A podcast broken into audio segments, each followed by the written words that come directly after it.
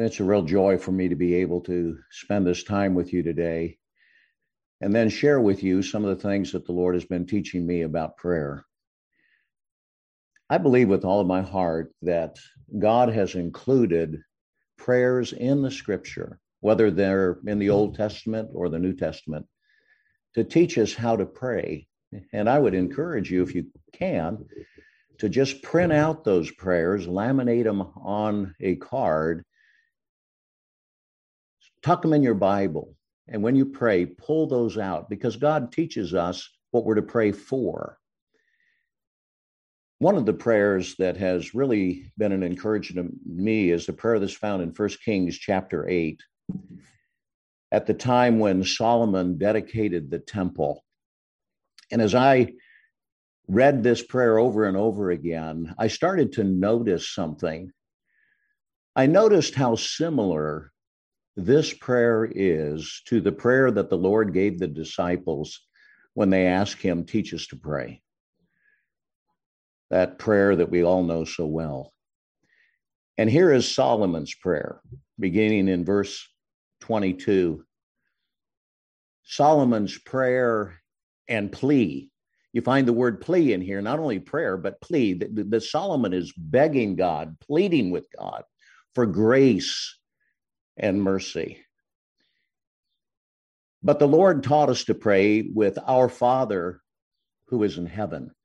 And I noticed as I read this prayer, the references to heaven over and over again.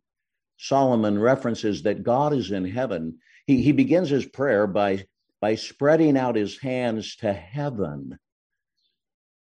And I would encourage you to highlight every reference. The God who is in heaven, verse twenty-three, verse twenty-two, verse twenty-seven, verse thirty, verse thirty-two, verse thirty-four, verse thirty-six, thirty-nine, forty-three, forty-five, forty-nine. The Father who is in heaven, acknowledging the transcendence of God. And he would say that there's no God like you in heaven. Our Father who is in heaven, hallowed be thy name. The name of God is all over this prayer. Over and over again, my name, your name, your name, your name, your great name. You see, the name is all about the character of God. And in our praying, God wants us to acknowledge who he is.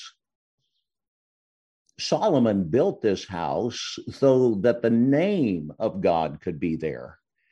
And he speaks in verse thirty-three of the people of God confessing his name. And he speaks about how the people of God confessing their sin and turning from their sin can have an impact on the world, for the foreigners will come to hear of his great name, verse forty-two. And when you think of God's character, it is it is vast. You know, even in this prayer and the Lord's prayer he taught us, you see not only the transcendency of God, you see the authority of God, the purposes of God, the forgiveness of God, the goodness of God, the protection of God. And he desires that we acknowledge all of those things. Solomon even opens the prayer speaking about the, the God who keeps covenant, the God who keeps his promises. That is the God that we're praying to. The one he says that there's no God like him, the God who is sovereign and chooses, verse forty-eight. And yes, even the God that disciplines his people. Prayer is not about getting our will done. Prayer is about getting the will of God done and acknowledging him.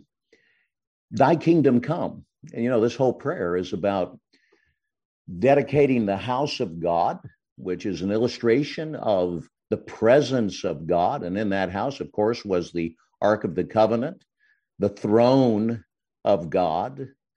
And the very speech that Solomon gives in verses fourteen through twenty-one is acknowledging that our God is a king, his presence as a king, his kingdom coming. And I'm so glad that when we put our faith and trust in Christ, that we've entered the kingdom of God. We've entered that realm of God, the rule of God. And then we know that the will of God, done on earth as it in, is in heaven, the purposes of God accomplished. And one of the things I noticed was in verse thirty-six, where the plea of Solomon would be that God would teach us the good way that we should walk, doing the will of God. And that reminded me of the book of Ephesians, where over and over again in that letter, Paul talks about our walk, walk, learning to do what pleases the Lord. That is what prayer is about, learning to do what pleases the Lord. But I would say the thing that God has been dealing with me most about from this prayer is the tremendous number of times where you find a reference to the need to confess our sin and turn from our sin and repent of our sin. There's a cry for the forgiveness of God. Remember, forgive us our debts as we forgive our debtors. And the prayer writes about sinning against our neighbor and sinning against God. The prayer talks about God disciplining us because of our disobedience to God. And I believe with all of my heart, we cry for, we cry for revival. We want revival. Revival starts in us with the confession of our own sin and the repentance of our own sin. We're not asking God to do something in the world and then not allow him to do something in our own lives. And that's really where God has been dealing with me. We want God to hear us, but we're not willing to humble ourselves and pray and then turn from our wicked ways. That's what the Bible says. When we turn from our wicked ways, then he'll hear from heaven and he'll forgive us our sins and will heal our land. That's what God's doing in my own heart. Give us this day our daily bread. And in the context of this prayer, in verse thirty-seven, you discover that God disciplines and he brings things into our life. Famine, sickness, all these things that God uses. And yet he's the God that's willing to reverse the famine. He's the one who will provide us our daily bread. And then I couldn't help but think of the cry to deliver us from the evil one. And a number of times he references the enemy there in verse thirty-seven, verse forty-four, verse forty-six. We do have foes, we do have enemies, and yet God is willing to deliver us if we'll humble ourselves and prayerfully plead for the forgiveness of God. Thy kingdom come, thy will be done on earth as it is in heaven. Given us this day our daily bread. Forgive our debts as we forgive our debtors. For thine is the kingdom and the power and the glory. And this prayer is about God's kingdom on earth. Solomon's king, the ark is there. The throne of God is there. And the glory of God is there. It came down on the temple. And the power of God is seen. Verse forty-two, the mighty hand of God, the outstretched hand of God. There's a tremendous similarity here. And the people of God in the Old Testament and the people of God in the New Testament are invited to pray this way. And so I trust that you'll take the time to maybe print this prayer out and go over it very carefully, compare it to the Lord's Prayer, and then note that the call of God on our lives is to fear him. The call of God is to love him enough to stop our sinning, to repent and obey, and to swear by his name. And uh, so I trust that um, the Lord bless you as you study this. God is working in my own heart to love him enough to turn from my sinning. And I know what, what areas in my life he's, he deals with me about.